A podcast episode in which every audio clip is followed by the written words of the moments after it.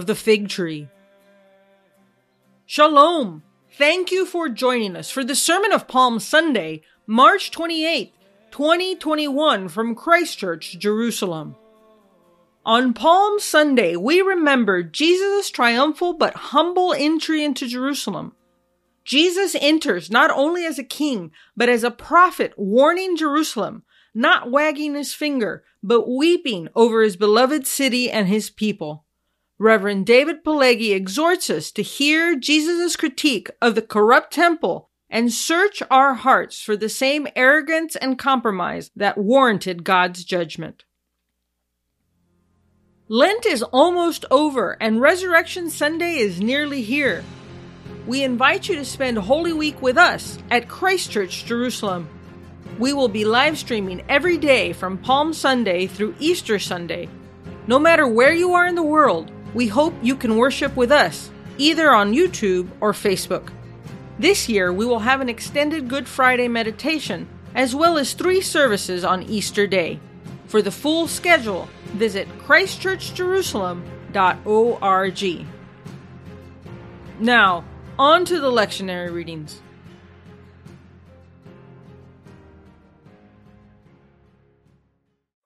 The first reading today, Psalm 118, verse 1 and 2. Give thanks to the Lord, for he is good, his love endures forever. Let Israel say, his love endures forever. And then turning to verse 19. Open for me the gates of the righteous. I will enter and give thanks to the Lord. This is the gate of the Lord through which the righteous may enter. I will give you thanks, for you answered me. You have become my salvation. The stone the builders rejected has become the cornerstone. The Lord has done this, and it is marvelous in our eyes. The Lord has done it this very day. Let us rejoice today and be glad. Lord, save us. Lord, grant us success. Blessed is he who comes in the name of the Lord. From the house of the Lord, we bless you. The Lord is God, and he has made his light shine on us. With bows in hand, join in the festival procession up to the horns of the altar. You are my God, and I will praise you. You are my God, and I will exalt you. Give thanks to the Lord, for the Lord is good. His love endures forever. This is the word of the Lord. Amen. Our, our gospel portion for Palm Sunday, the Liturgy of the Palms, is from the Gospel of Mark, chapter 11, the first 17 verses. And it's a tradition that we stand as we honor the Lord, honor the King, as we learn about him. The good news, according to Mark. As they approached Jerusalem and came to Bethphage and Bethany at the Mount of Olives, Jesus sent two of his disciples, saying to them, Go to the village ahead of you, and just as you enter it, you will find a colt tied there, which no one has ever ridden. Untie it and bring it here. If anyone asks you, Why are you doing this? say, The Lord needs it and will send it back here shortly. They went and found a colt outside in the street, tied at a doorway. As they untied it, some people standing there asked, What are you doing untying that colt? They answered as Jesus had told them to, and the people let them go. When they brought the colt to Jesus and threw their cloaks over it, sat on it. Many people spread their cloaks on the road, while others spread branches that they had cut in the fields. Those who went ahead and those who followed shouted, Hosanna! Blessed is he who comes in the name of the Lord. Blessed is the coming kingdom of our father David. Hosanna in the highest heaven. Jesus entered Jerusalem and went into the temple courts. He looked around at everything, but since it was already late, he went out to Bethany with the twelve. The next day, as they were leaving Bethany, Jesus was hungry. Seeing in the distance a fig tree in leaf, he went to find out if it had any fruit. When he reached it, he found nothing but leaves, because it was not the season for figs.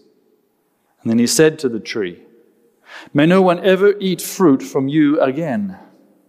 And his disciples heard him say it. On reaching Jerusalem, Jesus entered the temple courts and began driving out those who were buying and selling there. He overturned the tables of the money changers and the benches of those who were selling doves, and he would not allow anyone to carry merchandise through the temple courts. And as he taught them, he said, Is it not written, My house will be called a house of prayer for all nations, but you have made it a den of robbers? This is the word of the Lord. Thanks be to God. Please be seated. Father, we um, come to you as your children. We ask that uh, your Holy Spirit will enlighten us so that we may not be blind, so that uh, we as a community can prepare the way of the Lord and not hinder the work of Jesus and the Holy Spirit. Teach us, we pray. Transform us and mold our lives so that we can be faithful disciples and faithful followers of your Son, Jesus, our Lord and Savior. Amen. Amen. Well, when it comes to Palm Sunday. It's a little bit of a tricky, um, a little bit of a tricky thing to preach in a way. Sorry. So let me just start with a, a few words. Um, you might say uh, preamble in a way, or perhaps a few uh, points of caution before we begin. Because this passage, along with a number of others, have, has been used throughout history uh, to actually disinherit the Jewish people, to bring harm to the Jewish people, and has created a huge amount of misunderstanding. Uh, um, something I don't think Jesus and the early his early followers ever ever intended. Now, the church, as many people think, somehow doesn't replace Israel or doesn't replace the temple. There was no church when the Gospel of Mark was written. There was a community of believers, Jewish believers and Gentile believers. But people weren't thinking in terms of Judaism is over here, Christianity uh, is over there, and one is going away and one is being replaced. There is certainly here a critique of the temple. Jesus, like many Jews of his day, uh, has some many uh, has a number of harsh things to say uh, about the temple itself. And he is he does come to Jerusalem not to work miracles. We have we have three of the four gospels have no miracles uh, in the last week of the in the last week of the life of Jesus. Matthew is the only uh, exception. But Jesus comes to teach, and he comes as a prophet. Yes, he's more than a prophet, but he also comes as a prophet, yes, to warn the city. And he comes not as someone who's wagging his finger and saying, I told you so, you're going to do me in, but you're going to get your just deserts. As we read in the liturgy, which comes to us from Luke's gospel, yes, Jesus weeps over this city. He weeps because he loves the city and he loves his people.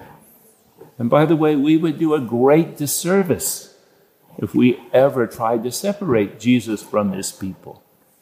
Now, you might be uh, Bulgarian or Bolivian, or you might be Iraqi, and you might say, well, what, why is it that he has such a close relationship with the Jewish people and he doesn't have a close relationship with us who live in Bulgaria? Actually, he does. And the same empathy, yes, and the same connection that he has with the Jewish people, he also has with others. But of course, he was a Jew and still remains a Jew. In the book of Revelation, it tells us that Jewish, Jesus keeps not only a human form, but a Jewish identity. And so, that same love that he has for Jerusalem, no doubt he has for Sofia or La Paz, yes, or Bucharest or Nairobi. But he loves his people. And what it means to be a prophet was very, very well defined by an American Jewish theologian once by the name of Abraham Joshua Heschel. And all our prophets today in the charismatic movement and throughout the Christian church, they would be wise to listen to these words. Because Heschel said that a prophet is actually someone who feels what God feels for any given situation. Yes? Not, again, someone walks around and I'm going to tell you this is what the, your future is going to be. But someone whose heart breaks, yes, because of the dilemma that people find themselves in. Usually that dilemma is somehow self created. And Jesus reflects God's heart for Jerusalem, for his people, yes, because he realizes what's going to come upon the city. The city of Jerusalem is going to end up being destroyed, the temple being destroyed. And uh, I've no doubt that Jesus would like to have called Jerusalem to repentance, but the city doesn't repent. Now, again, here we come into a next, another kind of Christian um, I don't know if it's a, a Christian uh, preaching point or uh, something I commonly hear. And what I commonly hear is God punished, God destroyed the temple, or he punished Jerusalem because they rejected Jesus. You ever hear that? Jewish people rejected Jesus. They didn't accept Jesus. And I'd like to stop there for a moment and say, hey, it's not quite so simple. I know millions, I'm, i can look around the world uh, and look through history, and there are millions of societies and cultures and ethnic groups who have accepted Jesus. But it doesn't mean they've been his disciple. It doesn't mean they've walked in the way of the cross. It doesn't mean that they have reflected uh, the values that Jesus taught, which is loving our neighbor, working for reconciliation and human dignity, forgiveness, yes, way of holiness. Lots and lots of people, including in my country, yes, they all yeah, um, uh, say they accept Jesus. So it's not just accepting Jesus, yes, that's going to prevent disaster or prevent trouble. It's accepting Jesus and following him in discipleship. It's following him, yes, not uh, as a way to improve or better my life. I can speak for the United States and certain cultures in the West, and maybe some cultures in other parts of the world. A lot of people in church because they think somehow it's going to improve their economic well being. It's somehow going to improve relationships between them and their teenagers, might improve their sex life, yes, might just, you know, help them, uh, help their well being or help them to, to flourish. And when things get a little difficult, these people are going bye bye. Yes. I love uh, also the fact that in my country, the United States, many people are always saying we've got to get Christians into government office. Talk about a disaster. We can get Christians into government office, but will they act in a Christian way? Or will they compromise? Or will they be afraid? So again, it's, there's something more than just quote unquote accepting Jesus. It's being a disciple.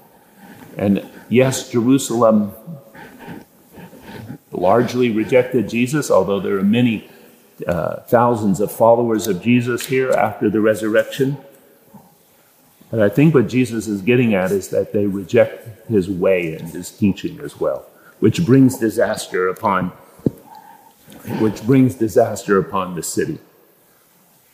And so, if that's our understanding that Jesus loves these people and he loves the city and he foresees the disaster that's going to happen, by the way, he's not punishing them per se, but in many cases, God lets us in our rebellion reap what we sow. Yes, it's not that God says, I'm going to have to make your life miserable and punish you. God says, go your own way. But you won't like the fruit or the results of it. And so, with, the, with those, with that preamble, you might say, like to look at the passage. Jesus entering into Jerusalem. Now, for those of you who have been with us for a few months, uh, in early January, we started to read Mark's Gospel. And uh, Mark has the most fantastic opening uh, in which he quotes uh, from the book of Isaiah. And it says uh, in chapter 1 in the beginning of the good news about Jesus the Messiah, the Son of God, as written in Isaiah the prophet. And Mark quotes a scripture. And the scripture he quotes is I will send my messenger ahead of you who will prepare your way. A voice of one calling in the wilderness, prepare the way for the Lord, make straight paths for him. And from this verse on, until we get to chapter 11, Jesus, yes, is walking in the way of the Lord. And the prophet is calling upon people, yes, to encourage or to help or to assist Jesus walk in the way of the Lord. Because the way of the Lord for Jesus, and even for us, can be really difficult. Because Jesus is going to Jerusalem. The way of the Lord is the way of the cross. And so it's an, it's an unfortunate story, at least as presented in Mark's gospel. Not very many people actually help Jesus. In fact, what we have are a lot of blind, is a lot of blindness, and uh, it might be the family of Jesus, it might be the religious authorities, the political authorities, the Roman authorities, the religious council, which in the end, yes, brings Jesus uh, to trial or some kind, some kind of trial or another, and especially the disciples. But they're always putting obstacles in the way. And Jesus is always being tested. He's always being tested. He's all, people are trying to uh, divert him in one form or another to stop him from getting to Jerusalem. And surely one of the most um, um, you might say, uh, encouraging moments is when we ha- have a blind person, literally blind in this case, but I think we can um, be slightly al- allegorical in this case. As Jesus is passing through Jericho, he meets this blind Bartimaeus, uh, and this blind Bartimaeus insists, yes, that Jesus stop and heal him. He shows great faithfulness, great uh, perseverance. And uh, Jesus says, What do you want me to do for you? And the blind man said, Rabbi, I want to see. Go, said Jesus, your faith, your persistence, your perseverance, yes, has healed you. Immediately he received his sight and he followed Jesus along the road. So, do you have one or two encouraging stories Another one would be the woman in chapter 14 who anoints Jesus for burial. But basically, Jesus is being hindered in one form or another. And now he's come to his city. Yes, the whole Gospel of Mark takes us from one year from Galilee to, to Jerusalem. And the entrance into Jerusalem is, I think, very significant. And the significance is more than simply Jesus is fulfilling prophecy. Yes, it's more than that Jesus is coming in uh, and being acknowledged as a king. We can all say that Jesus is our Savior. But I think we said last week what is sometimes difficult for us to acknowledge is not only that Jesus himself is our Savior, but the way that Jesus lived, what Jesus taught, how he died, and his resurrection determines the shape. It determines what our salvation looks like. Yes? And I'll say Jesus is my Savior. But how does that work? And what does salvation look like? And so, Jesus along the way uh, is teaching. He's trying to instruct his disciples. He's trying to um, tell them that from Caesarea Philippi onwards, he must go to Jerusalem and die. And of course, it doesn't make sense to them because even if many of them weren't looking for a political or a military Messiah, they were looking for a new Moses. And why should Moses come and die and suffer? We're looking for a, a figure uh, in the um, form of Elijah or in the, in the um, footsteps of Elijah. It's probably why you have Elijah and Moses on the mountain, Mount of Transfiguration, because for Jewish people at the time, those were the, uh, you might say, the two models, you know, of, uh, of what a messianic leader or what, what, what the messianic future would look like.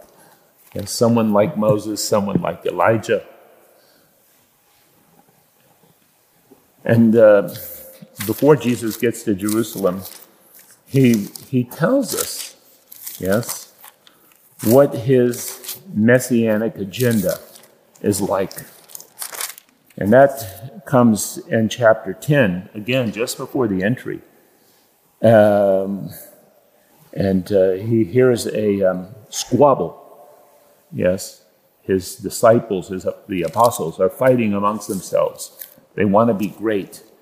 And Jesus says in 1042, he, he called them together he says, You know that those who are regarded as rulers of the Gentiles lord it over them, and their high officials exercise authority over them.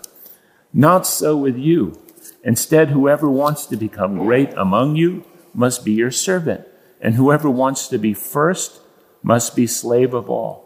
For even the Son of Man did not come to be served, but to serve and to give his life as a ransom for many. And then, bang, Jesus is in Jericho. Blind Bartimaeus is falling behind, following behind. And then we read that he enters into Jerusalem with all these pilgrims from Galilee. Now,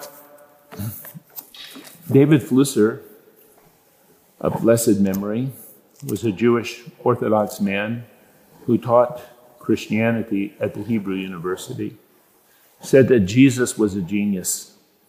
He said that um, he doesn't understand Christians. He says because well, he died a number of years ago. He said he met uh, many Christians over the over the over the years, and uh, they sincere, faithful Christians. And uh, he said they always thought of Jesus as um, some kind of um, hillbilly or some kind of uh, country person who wasn't very well educated, sort of, to put it in modern terms, a Forrest Gump. Yes, someone who walked around and talked about love and peace and understanding. And he said, and Christians thought, well, Paul was the genius. or they thought, you know, the genius would be Thomas Aquinas or Karl Barth. But David Flusser says within the context, yes, of, uh, of Jewish religious thought throughout the ages, he said that Jesus was clearly, yes, the flower of Jewish civilization. Yes, that uh, there was no one like him. And um, I think we can see this in the way that Jesus comes into Jerusalem. Not only is he a master teacher, but in the tradition of the prophets, he's going to demonstrate, yes, what his messiahship looks like. He's going to show us what the messianic agenda looks like and the messianic task. And he might be doing it with a little bit of mockery or even a little bit of humor. Who's to say Jesus didn't have a sense of humor? Only boring people would suggest such a thing. Maybe overly religious or people, folks who are too pious. Yes. Surely when Jesus meets the Syrophoenician woman and he says, I can't heal you because, you know, you're a Gentile, but, you know, I don't heal Gentiles. You know, surely he had his tongue in his cheek. Or he, perhaps he was even being facetious. Yes. But there is some humor, I believe, in that story. And I believe that uh, also Jesus is mocking, yes, the political situation of his day. Because while Jesus came in from the east, every Passover, Pilate would come in from the west.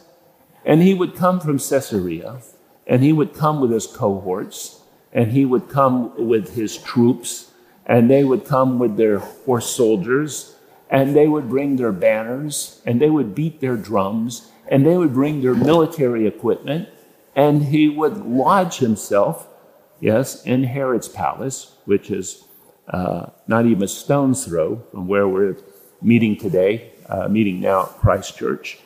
And with all that pomp, pomp and circumstance, yes, he's the imperial power. He's what matters. And how does Jesus come in? Jesus comes in, people are, um, of course, praising the Lord, but he doesn't come in on a chariot, he doesn't ride a war horse. In John's gospel, it says they put down palm branches, but that's the only gospel that mentions palms. The other gospels mentions that people uh, put their clothes on the road, and uh, and other mention other gospels mention uh, their trees or branches of one kind or another. And Jesus enters, yes, in humility. He's hailed the King of the Jews. Yes, people talk about. I have this expectation of kingship and kingdom. But what kind of kingdom? And yes, Jesus can say, I came to, I didn't come to serve. I didn't come to be served, rather, but I came to serve and to give my life to die for many. You can, you can say that verbally, but also he demonstrates it, right, in many, in, in many different instances. The fact that he, the way that he heals people and drives out demons. Yes, the meal that he has with his disciples uh, before he dies and demonstrates, yes, what uh, salvation looks like by talking about uh, broken bread and a poured out cup. He's, Jesus is demonstrating this. And this is where I think we see the genius of Jesus. And it wasn't only a message for those disciples, it's certainly a message for us. You know, um, in Luke's Gospel, in chapter 23, there's a really interesting passage. And the passage is, is that the, um, the high priests, the temple clergy, have brought Jesus up before Pilate. The Pharisees are missing in this story, by the way. And once they get Jesus before Pilate, here's what they, Pilate probably says to them, Why are you bringing this man to me? And they say, Well, we've got three things against him. Here they are. It says, Then the whole assembly rose and led him off to Pilate. And they began to accuse him, saying, We found this man subverting our nation. He opposes payment of taxes to Caesar and claims to be the Messiah. First of all, claiming to be the Messiah is there's nothing wrong or illegal about that. He did not oppose giving taxes to Caesar. It's a lie. But the most interesting one is he is subverting our nation. He is subverting, he's undermining the Jewish nation. But of course, that's not true. The only thing Jesus was undermining here was the temple leadership. Yes, because of his opposition to the temple, which we'll speak about in a minute. But if we think about it, Jesus wasn't undermining the nation in the way they thought. Actually, Jesus was undermining all of human reasoning and all the values that we hold to be important.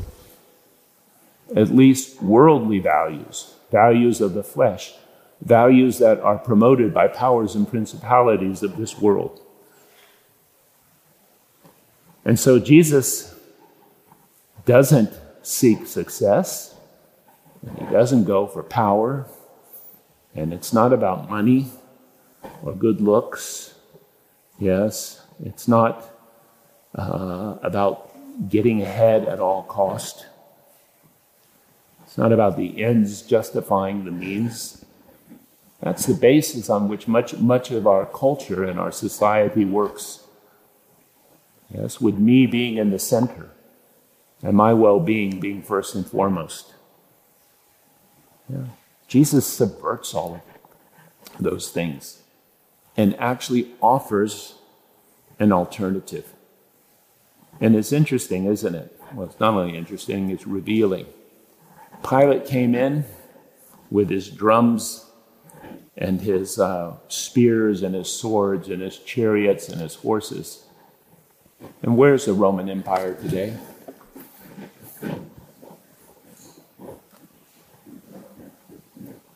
The Roman Empire is gone. And one day the American Empire will be gone. And the Chinese will come and go. And the Russians will come and go. And uh, the woke culture will come and go. Sorry to say, rock and roll will come and go. I know it's tragic. It'll, it all passes away. Yes. But what remains? Today there are two billion people who call Jesus Lord. Yeah. There are two billion people who call Jesus Lord. And they have had an incredible influence on history and have changed history. And so Jesus does subvert, but not in the way that uh, we sometimes at least in the way he was being accused in uh, Luke chapter 23. But after entering into Jerusalem in a form of humility, he goes into the temple, our text says, and he looks around. And he returns the next day. And um, you have to ask the question what did Jesus see? I mean, he saw on one level, yes, the largest religious temple or the largest religious building in the ancient world. 35 acres. Took how many years to build? Over 80 years to build. So when Jesus went into the temple, it was still being built. Parts of it was still under construction. It uh, was maybe one of the most, at the time, one of the most beautiful buildings uh, in the ancient world. More importantly, it's where heaven met earth.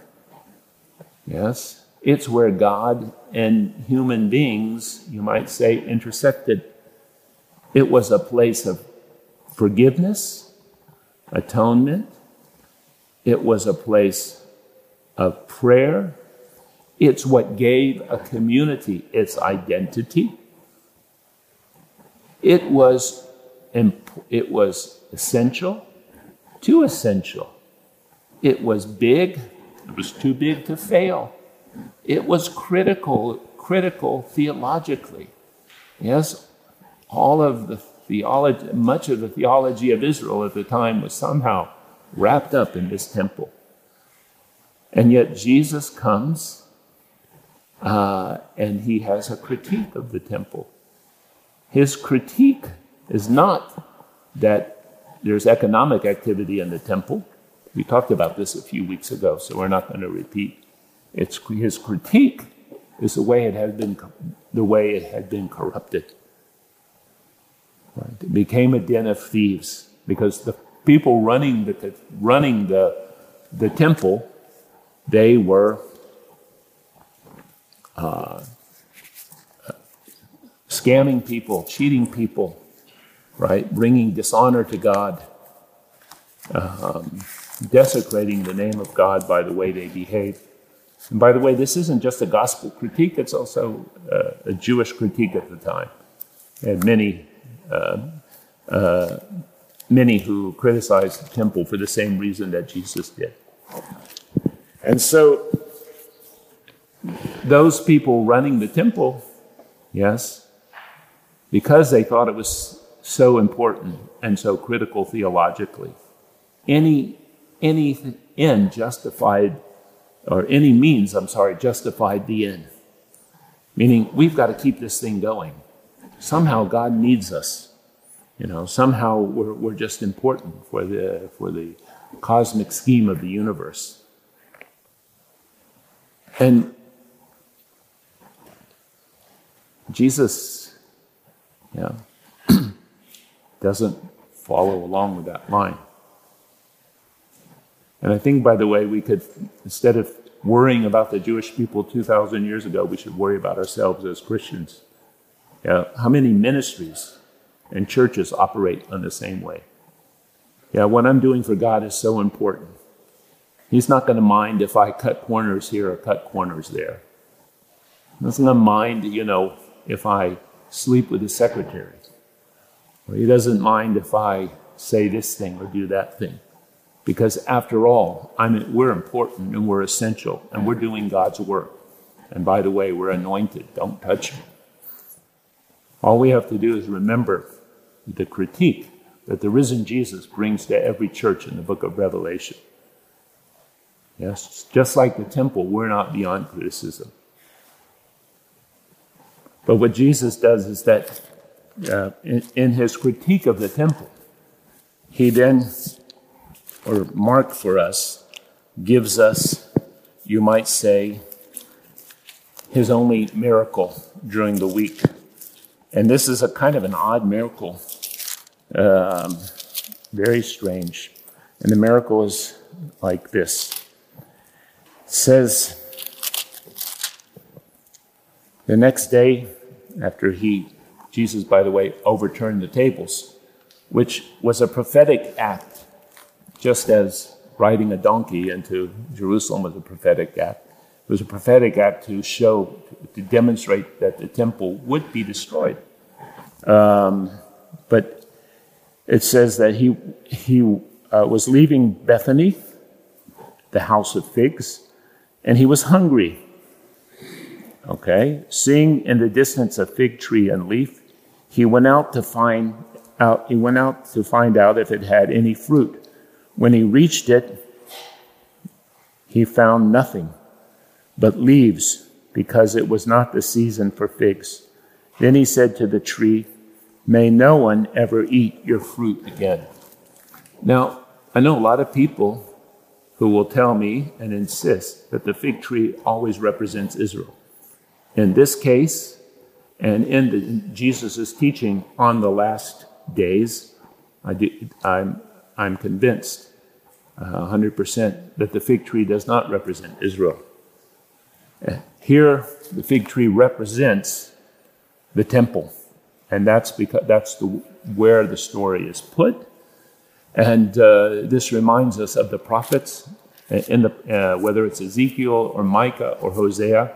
God says He looks for fruit, and if He doesn't find fruit, there is uh, for, for the people of Israel, there will be consequences. And so, like the temple, here's a beautiful fig tree, probably impressive looking, but actually, there's no fruit. And uh, Jesus curses that fig tree as, right, a way, as a way of uh, showing or demonstrating that the temple itself will uh, be destroyed. Now, why? Why did? Uh, perhaps we should ask. Maybe it's not fair. You know, figs don't start coming out till May. This is Passover. Maybe this time of the year. How can the fig tree be cursed? I think that I think that detail is put into the text so that we don't take it literally. Right? So this isn't literally about a fig tree. It is indeed about the temple. And Jesus goes on to say, um, well, he goes on to then uh, turn over the um, the tables of the money changers. Money changers were scamming people and cheating people.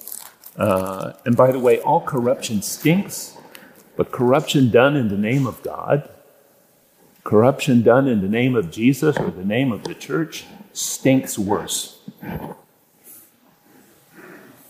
Yes, stinks worse.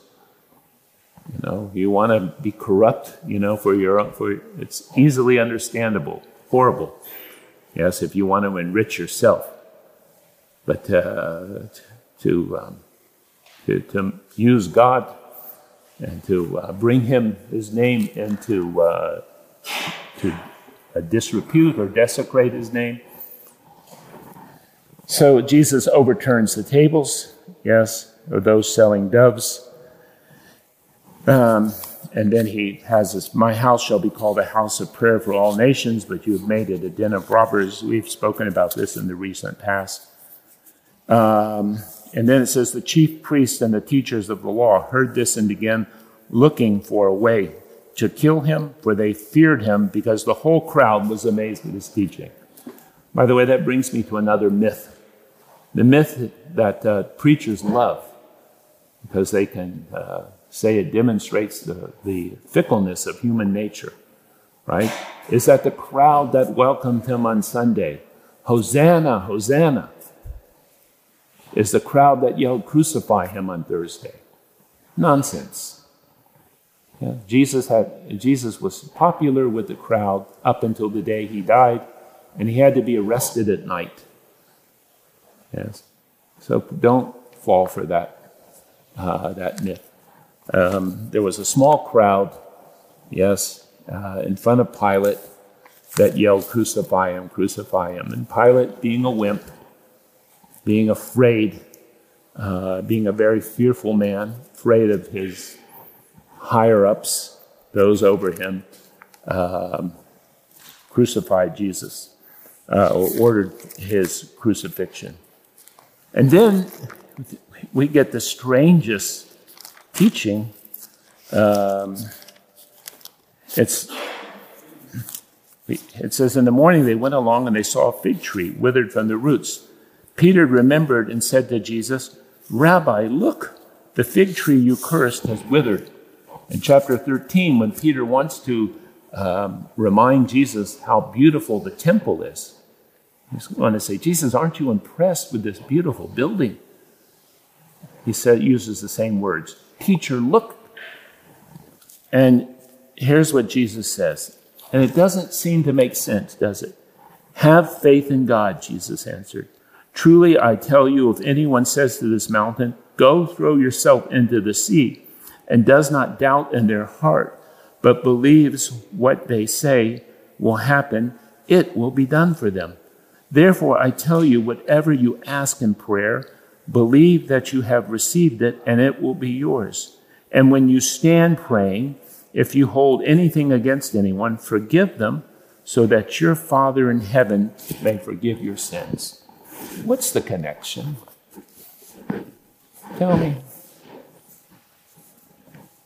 Some people say, well, Matt, Mark collected a bunch of random sayings and decided to stick them there. Yep. What's the connection? This mountain. What is this mountain? What is the mountain in question here? It's the mountain of the Lord. It's the temple. Yes? It's talking about, again, the destruction of the temple. Now, if you're warning Jews or Jewish believers in Jesus. Yes, that this temple, which is too big, which is so huge and so big and so beautiful, and which gives you an identity, and it's the place where heaven and earth meets. It's the place of forgiveness. It's the place of sacrifice. By the way, not all sacrifice was connected with the forgiveness of sin. It's the place of prayer. Yes, remember Solomon says that you will face this temple and pray, and God will answer you from heaven. That's in First Kings. I mean, surely you're going to have a meltdown. Surely you're going to be in a panic. By the way, just as Jews were, how do we handle this? And Jesus, after predicting many different ways, not only verbally, but uh, uh, demonstrating, um, and you might say acting out, um, the destruction of the temple, does not want to leave his followers, you know, in some kind of state of shock or some, uh, some uh, at some loss. And so, Jesus, as we read in other places in the New Testament, he now teaches that while this mountain will be removed and that the temple will be destroyed, the place where heaven will now meet earth, yes, is in the community of his disciples. And those disciples, right, if they pray with faith, yes, God will hear. And if they forgive each other and act, uh, uh, act toward each other uh, in the way that he teaches or the way that Jesus commands, yes, their sins will be forgiven. So you have the, you might say, the focus, the locus of prayer, the locus of um, forgiveness is, is moving from the temple, which Jesus foresees its destruction, and it's moving to the community. And we might ask, where is the sacrifice? The sacrifice, I read to you, at least on two clear occasions, Jesus in this gospel. Yes, he talks about, yes, he, he himself will be that sacrifice. That's the, um, may I repeat the verse because I think it's so important. 1045. For even the Son of Man did not come to be served, but to serve and to give his life as a ransom for many. What is Jesus hinting at there? Of course, Isaiah 53. And when Jesus has that last Passover meal with his disciples, he um, will um, say to the disciples, This is my blood of the covenant, which is poured out for many. Yes? This is my blood of the covenant, which is poured out for many. So again, Jesus is the sacrifice.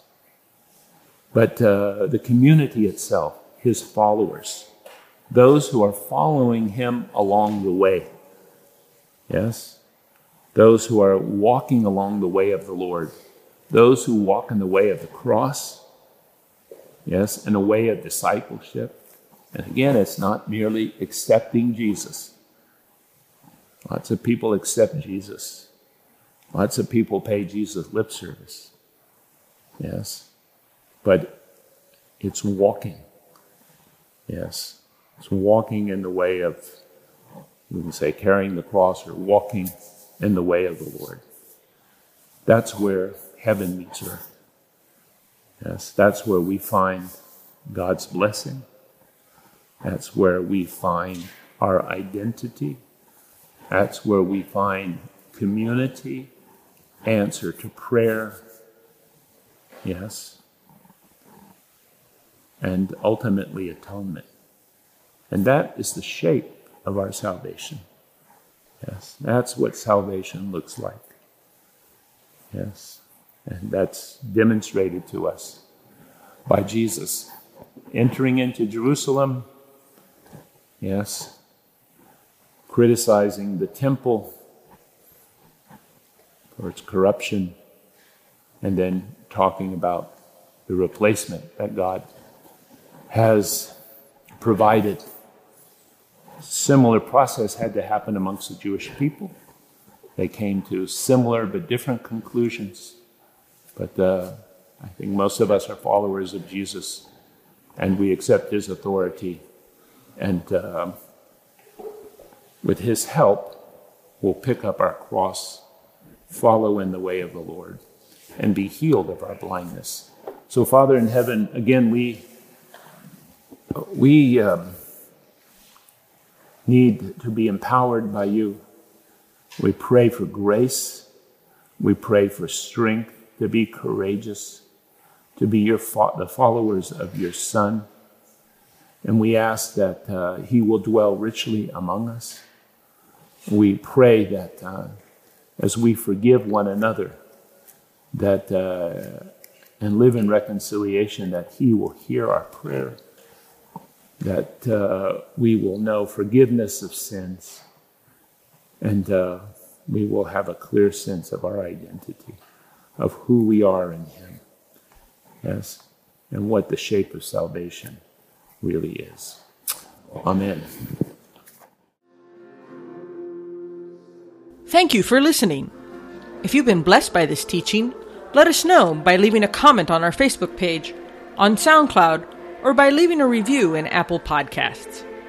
You can offer practical support by giving a donation at christchurchjerusalem.org. Thank you, and blessings from the City of the King.